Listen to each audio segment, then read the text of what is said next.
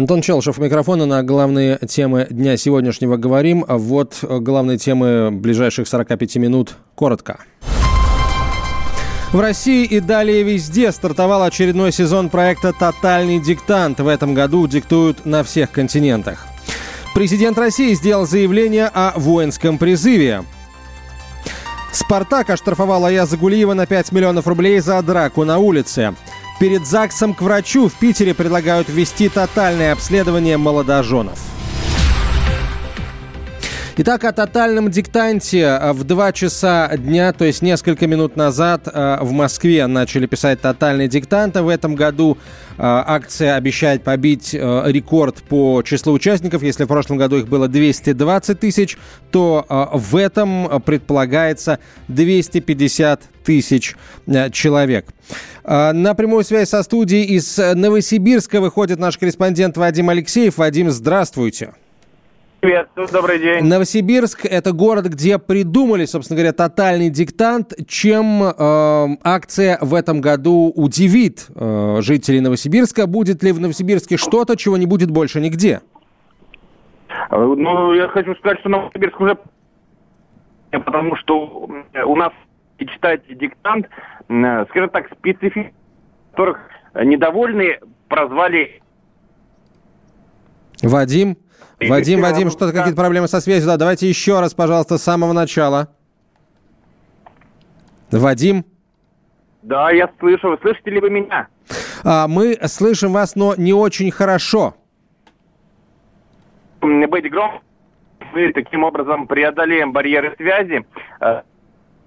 Нет, к сожалению, прервалась связь с Вадимом Алексеевым. А, дело в том, что в Новосибирске тотальный диктант начался со скандала. Местная жительница вышла с одиночным пикетом к кинотеатру «Победа», где текст должен был прочесть писатель Дмитрий Быков.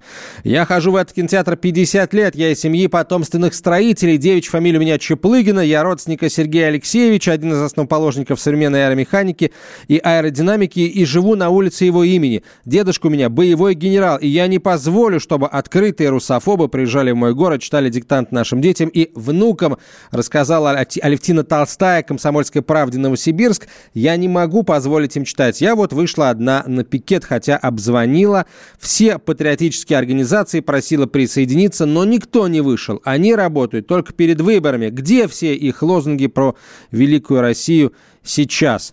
Вот э, такой скандал, на самом деле, произошел в э, Новосибирске. Э, давайте еще раз попробуем с Вадимом Алексеевым пообщаться. Вадим, Здравствуйте еще Да, раз. я вот высунулся в окно нашего бизнес-центра. Надеюсь, что чуть-чуть ближе буду к спутнику, и меня будет лучше слышно, лучше будет связь. Ну вот про Алевтину Толстую мы рассказали, и про то, что э, ей не понравилось, что в одном из э, кинотеатров э, текст будет читать Дмитрий Быков. А кто еще вообще планирует читать «Тотальный диктант» в Новосибирске? Но я хочу сказать, что у нас уже прочли тотальный диктант, поскольку у нас время... Разница во времени, конечно. позже, чем в Москве. У нас диктант вместе с, наряду с Быковым прочли телеведущий Владимир Познер – а также музыкант Андрей Макаревич. И, кстати, протестующая женщина с плакатом, она успела а, еще и на площадку с Андреем Макаревичем тоже прийти и там а, также высказать свое Слушайте, мнение. а что, а, а почему, так сказать, весь цвет либеральной мысли собрался в Новосибирске? Как Многие так вышло? наши жители, радиослушатели «Комсомольской правды», звоня в местный эфир, очень негодовали, что, мол, что это такое, какой-то либеральный десант прислали. Но организаторы тотального диктанта э, уверили, что никакого заговора в этом нет, но есть в этом совпадение. Дело в том, что каждый из этих трех названных человек э, прибыл в Новосибирск по каким-то своим делам. Андрей Макаревич, это понятно, с концертом, а Дмитрий Быков и Владимир Познер с э, лекциями. Действительно, у них мероприятие в Новосибирске, я подтверждаю. Заодно им предложили, а может быть и тотальный диктант прочтете. Они согласились, и организаторы считают это большой удачей, что вот э, сошлись звезды, э, звезды и на небе которые, звезды, то есть знаменитости, которые смогли в этот день читать диктант. Вадим, вы писали? Да, я написал диктант. Насколько сложным оказался текст э, Павла Басинского? По моим ощущениям, там достаточно много знаков препинания будет, и очень легко в них промахнуться. Я предполагаю, что отличников будет мало, вот такие у меня пессимистические прогнозы. Думаю, что будут Уж не обессудьте двойки и тройки. Кто писал в основном в Новосибирске? Вот в, в, в, на, тех участ... на том участке, на котором а, писали и вы? А, очень э, разнородная аудитория. А, это были и молодежь, студенты, я видел и пенсионеров, людей в возрасте, судя по внешности, лет 80. А это были, кстати, и представители самого вуза. Я писал э, там, где диктовал Макаревич в архитектурно, в университете архитектуры и дизайна. Там были в том числе и сами э, представители университета. Вадим, спасибо большое. Вадим Алексеев был на прямой связи со студией, корреспондент «Комсомольской правды» Новосибирск. О роли тотального диктанта в деле продвижения русского языка по всему миру э, нам рассказал писатель Захар Прилепин обычные ребята с Новосибирска придумали проект, который мне бы, если бы мне его рассказали бы вот ну, в кулуарах, я сказал бы, да ладно, ерунда какая-то, кто будет писать диктант, кому это надо в здравом уме, здравой памяти, который стал общемировым, всенародным, охватывающим десятки тысяч людей, страны, континенты, показавший великую привлекательность русского языка. Вот уже в Эстонии, в некоторых других странах происходят конфликты по поводу того, что они разумно воспринимают русский язык как средство а, огромной экспансии, потому что, конечно же, русский язык на территории там, Прибалтики, Украины и, и какой угодно бывшей республики Советского Союза и даже стран Варшавского договора договора – это сильнейшие средства воздействия, потому что это мощнейшая культура, мощнейшая политическая культура, мощнейшая идеологическая подоплека с этим языком так или иначе ассоциируется и связана. Поэтому я их истерику-то их понимаю. Но для того, чтобы минимизировать свои риски, организаторам тотального диктанта надо, конечно, чтобы не Захар Прилепин читал его, а люди, которые они скажут, какая экспансия, какой империализм, какой милитаризм. Вот у нас, пожалуйста, Макаревич, вот у нас. Ну, то есть они правильно все прочитали и, и правильно все делают. Ну а вот что о тотальном диктанте думает автор э, текста тотального диктанта для 2019 года, писатель Павел Басинский.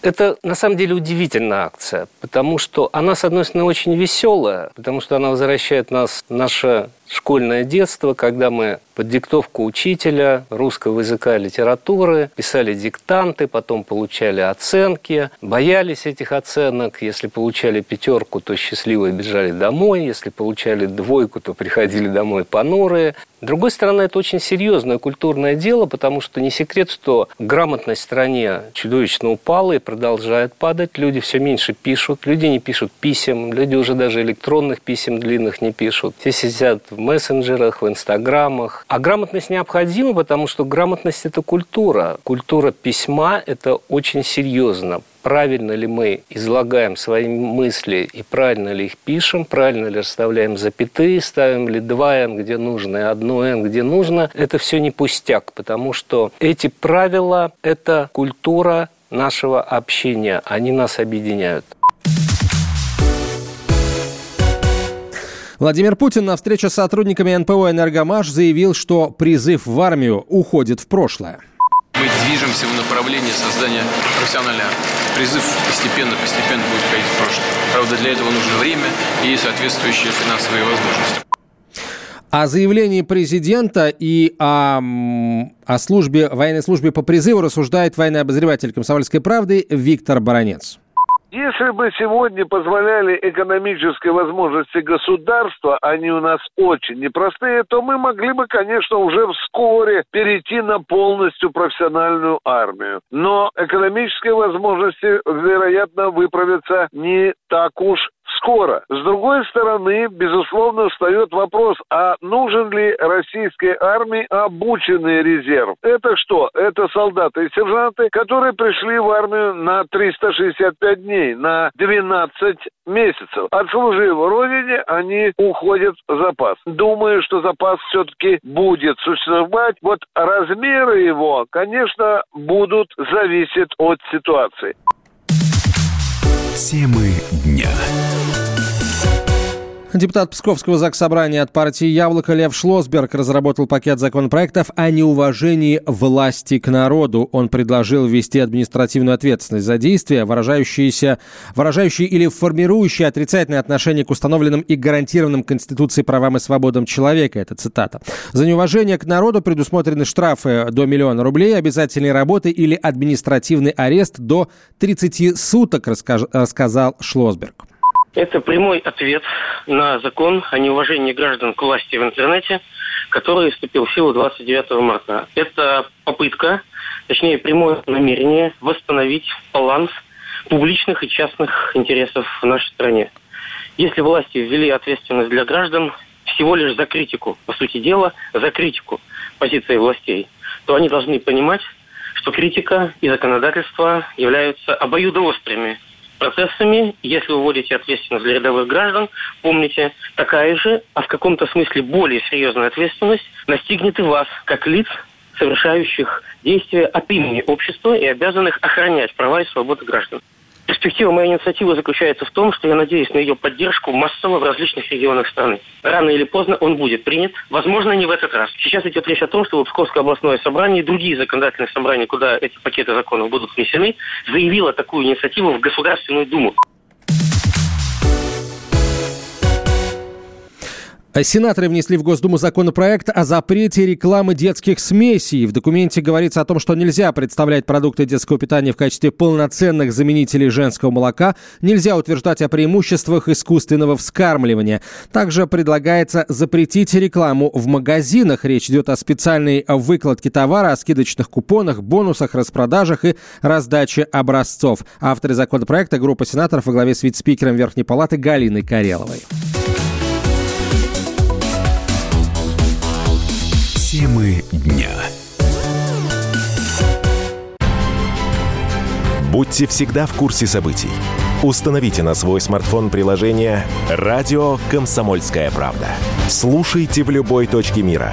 Актуальные новости, эксклюзивные интервью, профессиональные комментарии.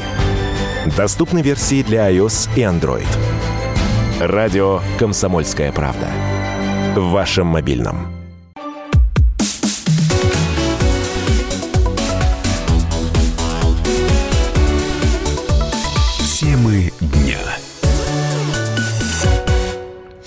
Мы продолжаем говорить на главные темы дня сегодняшнего. Сейчас обратимся к событиям, э, которые произошли не сегодня и даже не вчера. Речь идет о скандале вокруг э, футболистов э, Кокорина и Мамаева, которые больше полугода назад совершили сразу два нападения за один день и сейчас находятся в следственном изоляторе. Накануне, 12 апреля, прошло очередное заседание по делу Мамаева и Кокорина. По большей части зачитывались документы, в основном основном расшифровки разговоров подсудимых.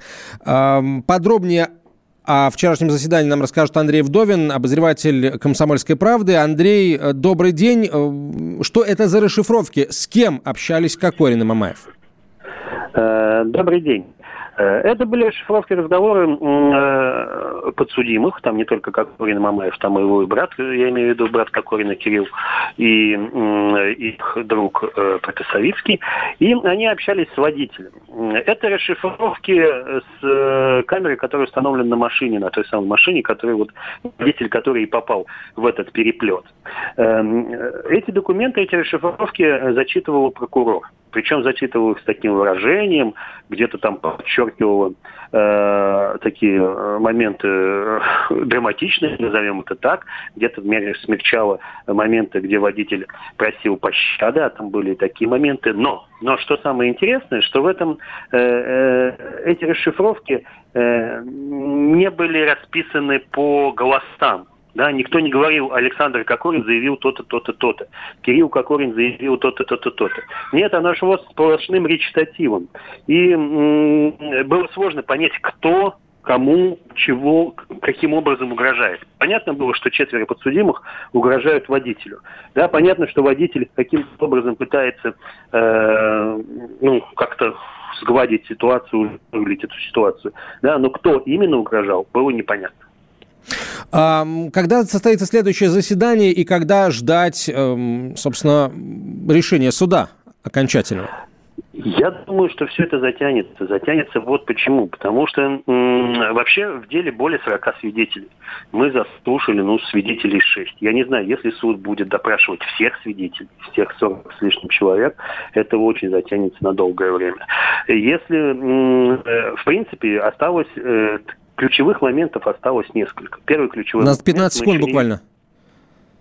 Э, мы еще не видели Пака, не слышали Пака, и нам э, и следующий момент будет ключевой, это прение адвокатов и прокуроров. Спасибо большое, Андрей. Андрей Вдовин, спортивный обозреватель «Комсомольской правды», был на прямой связи со студией. Пока Кокорин и Мамаев находятся в суде, дело их живет и побеждает. Э, футболист «Спартака» Яс Гулиев избил случайного прохожего, который оказался гражданином Соединенных Штатов Америки. Подробности в нашем сюжете. В то время, пока все ждут развязки истории с футболистами Александром Кокориным и Павлом Мамаевым, их коллега по цеху, игрок московского «Спартака» Аяс Гулиев влипает в историю на ровном месте. Воспитанник столичного клуба на Краснопрудной улице в Москве не остановился на светофоре и проехал на красный. В этот момент по переходу уже шли люди. Одного из них футболист задел капотом. Позже выяснилось, что пострадавший – гражданин США, 29-летний Майкл Коу Джон. Москвичка Екатерина находилась на том самом переходе и рассказала, как развивались события. Загорелся зеленый свет, толпа пошла, этот молодой человек, футболист, поехал, зацепил американца. Американец обошел машину, пошел дальше. Футболист его догнал, ударил его ладонью по лицу. Американец вообще никак не отреагировал, пошел дальше. Футболист вернулся, сел в машину. И он вышел опять из машины, да, перебежал дорогу, догнал парня и начал его бить на остановке. По лицу, Руками. кулаками. Да, вот он ему разбил нос, парень сел на колено, все здесь течет, он его сверху еще кулаками. И подскочила девушка, которая вот с этим молодым американцем, ну, как бы они так параллельно шли, то есть она шла сзади машины, а он спереди. То есть она видела, что и футболист ехал уже на зеленый, ну, для пешеходов зеленый, для него был красный. И она подскочила к этому футболисту, начала как бы приводить его в чувство, чтобы он перестал его бить. И вот как бы вся эта потасовка этим закончилась. После инцидента приехала полиция и машина скорой помощи. Американцу диагностировали перелом носа. Но он отказался от госпитализации, поехал вместе с Гулиевым в полицию. В отделении футболист несколько раз принес извинения потерпевшему, предложил ему денег и обещал оплатить все визиты к врачу. Так или иначе, Майкл от претензий отказался. Но дело в отношении футболиста все-таки завели. Административное. Правда, всего лишь за проезд на красный. Теперь Гулиеву грозит штраф – одна тысяча рублей. На выходе из отделения Майкл Коу был немногословен. Может быть, вам действительно медики нужны? Как вы себя чувствуете? Это тяжелое время. Самый популярный комментарий в социальных сетях по поводу этой драки «Ничему жизнь не учит». Естественно, это отсыл к той самой истории с Кокориным и Мамаевым. Вот и известный спортивный комментатор Дмитрий Губерниев призвал футболистов вести себя тишайшим образом молодым людям очень часто деньги кружат голову, потому что, насколько я понимаю, Гулиев, человек, который только недавно э, права приобрел, и у него уже такое количество правонарушений, что хватит, по-моему, на весь московский «Спартак». Но если говорить серьезно, то, конечно, его поведение такое первобытное по-настоящему. То есть, ну ладно, американец э, ударил по капоту, хотя тот совершил уже такой административный, скажем так, наезд на пешехода, но нужно было вернуться Гулиеву для того, чтобы там еще наказать обидчику и нос сломать. Очень смешно, когда футболисты ходят по граблям, потому что на самом деле, с учетом того, что происходит вокруг Мамаева и Кокорина, люди просто должны, ну, мне кажется, быть э, тишайшими в обществе, но этого, к сожалению, не происходит. Кто же такой Аяз Гулиев? Ему 22 года, воспитанник московского «Спартака», но полноценный контракт с родным клубом подписал только в начале этого года. До этого два сезона набирался опыта в клубах Анжи и Ростов на правах аренды. Кстати, на берегах Дона о нем вспоминают как о воспитанном и вежливом человеке. Накал борьбы он не переносил с поля в жизнь, говорит редактор ростовской газеты «Футбольный курьер» Виктор Шпитальник. То, что на, на футбольном поле он достаточно был вспыльчив здесь, в Ростове, ну и сейчас в «Спартаке» это подтверждается, да, регулярными получениями желтых карточек иногда.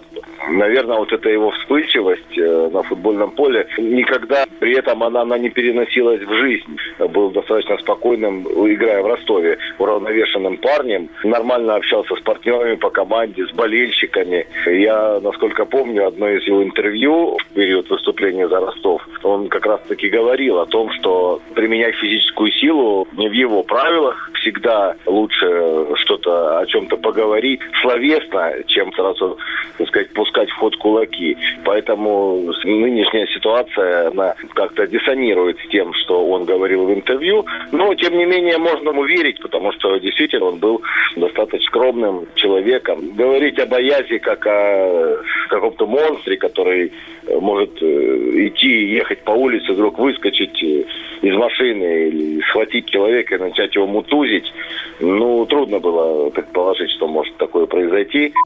В январе этого года во время представления Гулиева в качестве игрока «Спартака» партнеры по команде хлопали его по спине и плечам под крики «Хабиб! Давай, Хабиб!». И правда, есть внешнее сходство. Даже сам Нурмагомедов обратился к Аязу в сторис своего инстаграма. Аяз, смотри, не подводи. Тебя назвали Хабибом, так что ни на людей не прыгай. За сеткой, за, за стадионом. Как в воду глядел. Не смог остаться в стороне после инцидента Александр Кокорин. Говорит, с удовольствием посмотрел бы видео. Сам Гулеев уже принес извинения за свой поступок. Я повел себя агрессивно и признаю свою вину. Хочу еще раз принести извинения пострадавшему. А еще прошу прощения у родного клуба, который воспитывал во мне совсем другие принципы. И у болельщиков красно-белых, перед которыми мне сейчас очень стыдно. Эта история станет для меня уроком на всю жизнь. Руководство «Спартака» приняло решение оштрафовать 22-летнего спортсмена на 5 миллионов рублей и перевести футболиста в дублирующий состав. Да, и еще, конечно, штраф за проезд на красный свет – Такому решению Александру Кокорину и Павлу Мамаеву остается только позавидовать. Юрий Кораблев, Радио «Комсомольская правда».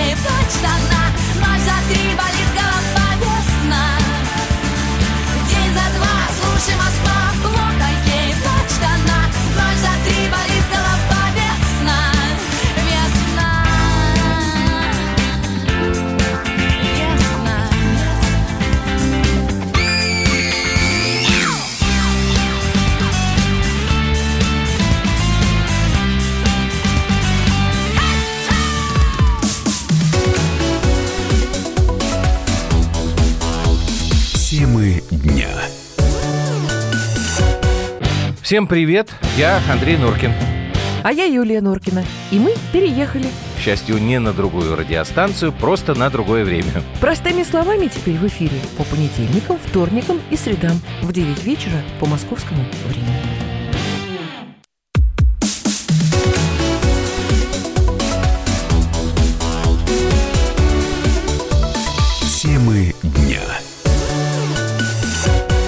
Антон Челышев у микрофона. Продолжаем подробно говорить о самых главных событиях уходящей недели. Правительство Российской Федерации на этой неделе поддержало идею ужесточить наказание за пьяные ДТП. Речь об авариях со смертельным исходом. Документ могут рассмотреть уже до конца нынешней парламентской сессии. Сейчас в случае гибели человека виновнику ДТП грозит от двух до семи лет лишения свободы. Если жертв несколько, то э, водитель может сесть на 9 лет. Какие сроки будут указаны указаны после поправок, рассказал первый замглавы фракции «Единая Россия» в Госдуме Андрей Исаев. Речь идет о том, чтобы ответственность за ДТП, которое совершили водители в пьяном виде, которое привело к человеческим жертвам, рассматривалось как умышленное преступление. Сегодня это неумышленное преступление. По данным 2018 года погибло в результате таких ДТП 4,5 тысячи человек. Более 22 тысяч получили увечья, некоторые стали инвалидами. Среди погибших тысячи детей, и при этом 65% приговоров дали условные сроки. Даже по шестой части 264 статьи, где речь идет об особо тяжких последствиях, два и более погибших, там в 62% случаев назначались ниже нижнего предела или по самому минимуму, потому что это рассматривается как неумышленное преступление. Поэтому предлагается ответственность ужесточить. В случае гибели двух и более людей до 15 лет, в случае гибели человека до 12 лет лишения свободы. Есть эксперты, которые сомневаются в необходимости таких мер. Ужесточение закона не повлияет на ситуацию на дорогах, считает координатор общества «Синие ведерки» Петр Шкуматов. У нас э, за убийство можно получить 15 лет тюрьмы. Но, тем не менее, людей все равно убивают и садятся в тюрьму. Поэтому э, надо понимать, что в случае с неумышленным убийством, то есть тогда, когда человек не планирует кого-то убить, ситуация в принципе не повлияет на ну, какое-то поведение водителя. Ранее замглавы госавтоинспекции Александр Быков сообщил, что в Госдуме рассматривают законопроекты об ужесточении наказания за ряд нарушений ПДД. Среди них, помимо вождения в пьяном виде, также езда без прав, проезд на красный свет, отказ пропустить экстренные службы и побег с места ДТП. Темы дня.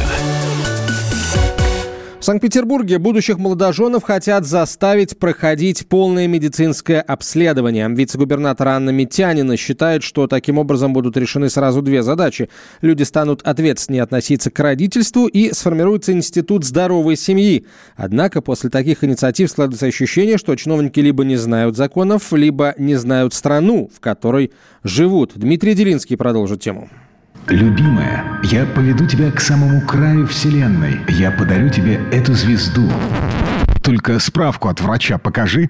Примерно так реагирует общественность на предложение вице-губернатора Петербурга Анны Митяниной. Она озабочена здоровьем населения, озабочена настолько, что предлагает проводить тотальное медицинское обследование всех вступающих в брак. Вот буквально цитата. Это решит сразу две задачи. Популяризирует ответственное отношение к будущему родительству и сформирует институт здоровой семьи. Конец цитаты. Ну, то есть всем, кто подает заявление в ЗАГС, будут предлагать проверить свое здоровье. И по словам Анны Митяниной, все очень серьезно она уже дала поручение проработать эту идею комитетам по здравоохранению и по социальной политике правительства Петербурга. Ну что, отличная идея, подумали мы. Профилактика, диспансеризация, здоровый образ жизни. А здоровье нынешней молодежи еще ой как понадобится, потому что на пенсию нынешняя молодежь выйдет на 5 лет позже. Вот только вопрос, насколько все это законно? Потому что э, есть же врачебная тайна. Вот что заявила нам Анна Сунгурова. Это юрист, специалист по семейному праву. Да, я полагаю, что подобная инициатива будет означать вторжение в частную жизнь граждан, которые охраняются законом, в том числе Конституцией России Российской Федерации. Поэтому полагаю, что подобные инициативы, они целесообразны. Как раз в данном случае более эффективным было предоставить условия, а именно то есть бесплатная медицинская помощь надлежащего качества в случае, если граждане захотят добровольно проверить свое здоровье перед вступлением в брак, они бы имели такую возможность. Но принудительно заставлять граждан это делать, это нельзя. То есть, по закону, как мы и предполагали, мое здоровье – это мое личное дело. Я могу элементарно стесняться своего диагноза, и если мне перед свадьбой будут предлагать даже добровольно пройти обследование у врача, я откажусь, да? Как я буду выглядеть в глазах своей невесты? То есть, если такой механизм введут, мне же будет проще жить в гражданском браке, не регистрируя отношения. Но с другой стороны, а разве будущие жена и муж не должны знать правду о своей второй половинке? Вдруг у любимого человека есть какой-то скелет в шкафу, который который потом больно аукнется. Вдруг я бесплоден, например. Или еще хуже, состою на учете психиатра. Говорит семейный психолог Наталья Пунченко. Помните, что говорил Салтыков-Щедрин? Пару сапог мы выбираем более тщательную, чем спутника жизни. Я вам говорю как практик. Когда через два года жизни выявляют, что у одного из супругов психическое заболевание, то, поверьте мне, это очень и очень печально. Как бы есть такие э, латентные периоды, когда это не видно ничего, но потом вот э, жизнь семьи, жизнь человека может превратиться в ад. Я не говорю о том, что нужно свидетельствовать, ни в коей мере. Я думаю, что это будет дело такое относительно добровольное. И в самом деле, когда человек получает водительские права, он проходит медобследование. При устройстве на работу во многих местах тоже проверяет здоровье. Так почему при таком серьезном шаге, от которого зависит вся дальнейшая жизнь, при вступлении в брак, не сделать то же самое? Каким планируется делать медобследование будущих супругов, обязательным или нет, пока неизвестно. Власти Петербурга только прорабатывают эту идею. Но вообще трудно предположить, что в ЗАГСе будут требовать не только паспорта, но и справку о здоровье.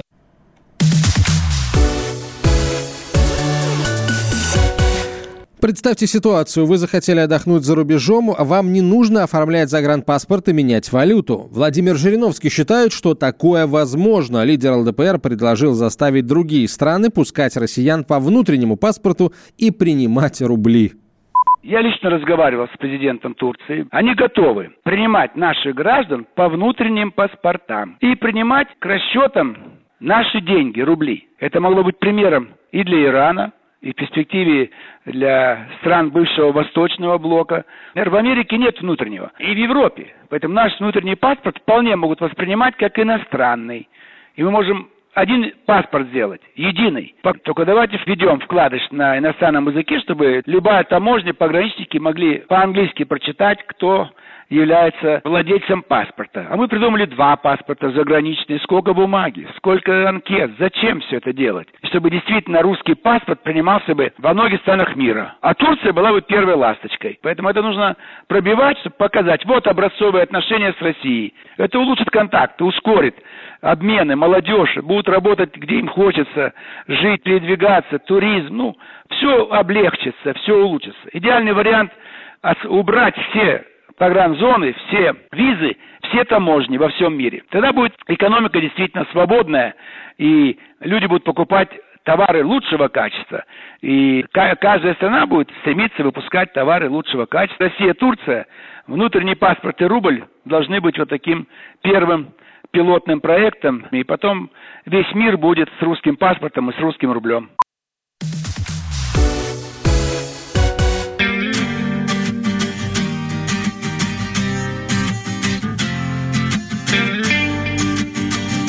Где ты, Барбара? Ага,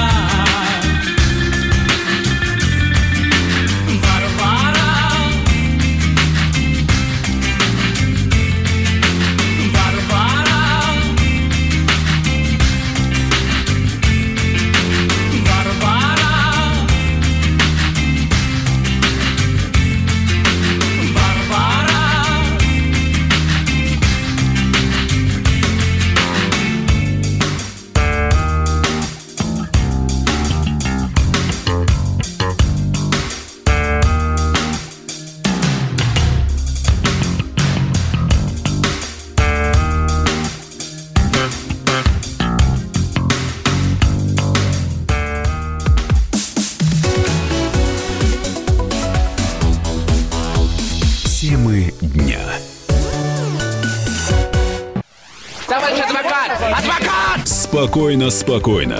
Народного адвоката Леонида Альшанского хватит на всех. Юридические консультации в прямом эфире. Слушайте и звоните по субботам с 16 часов по московскому времени.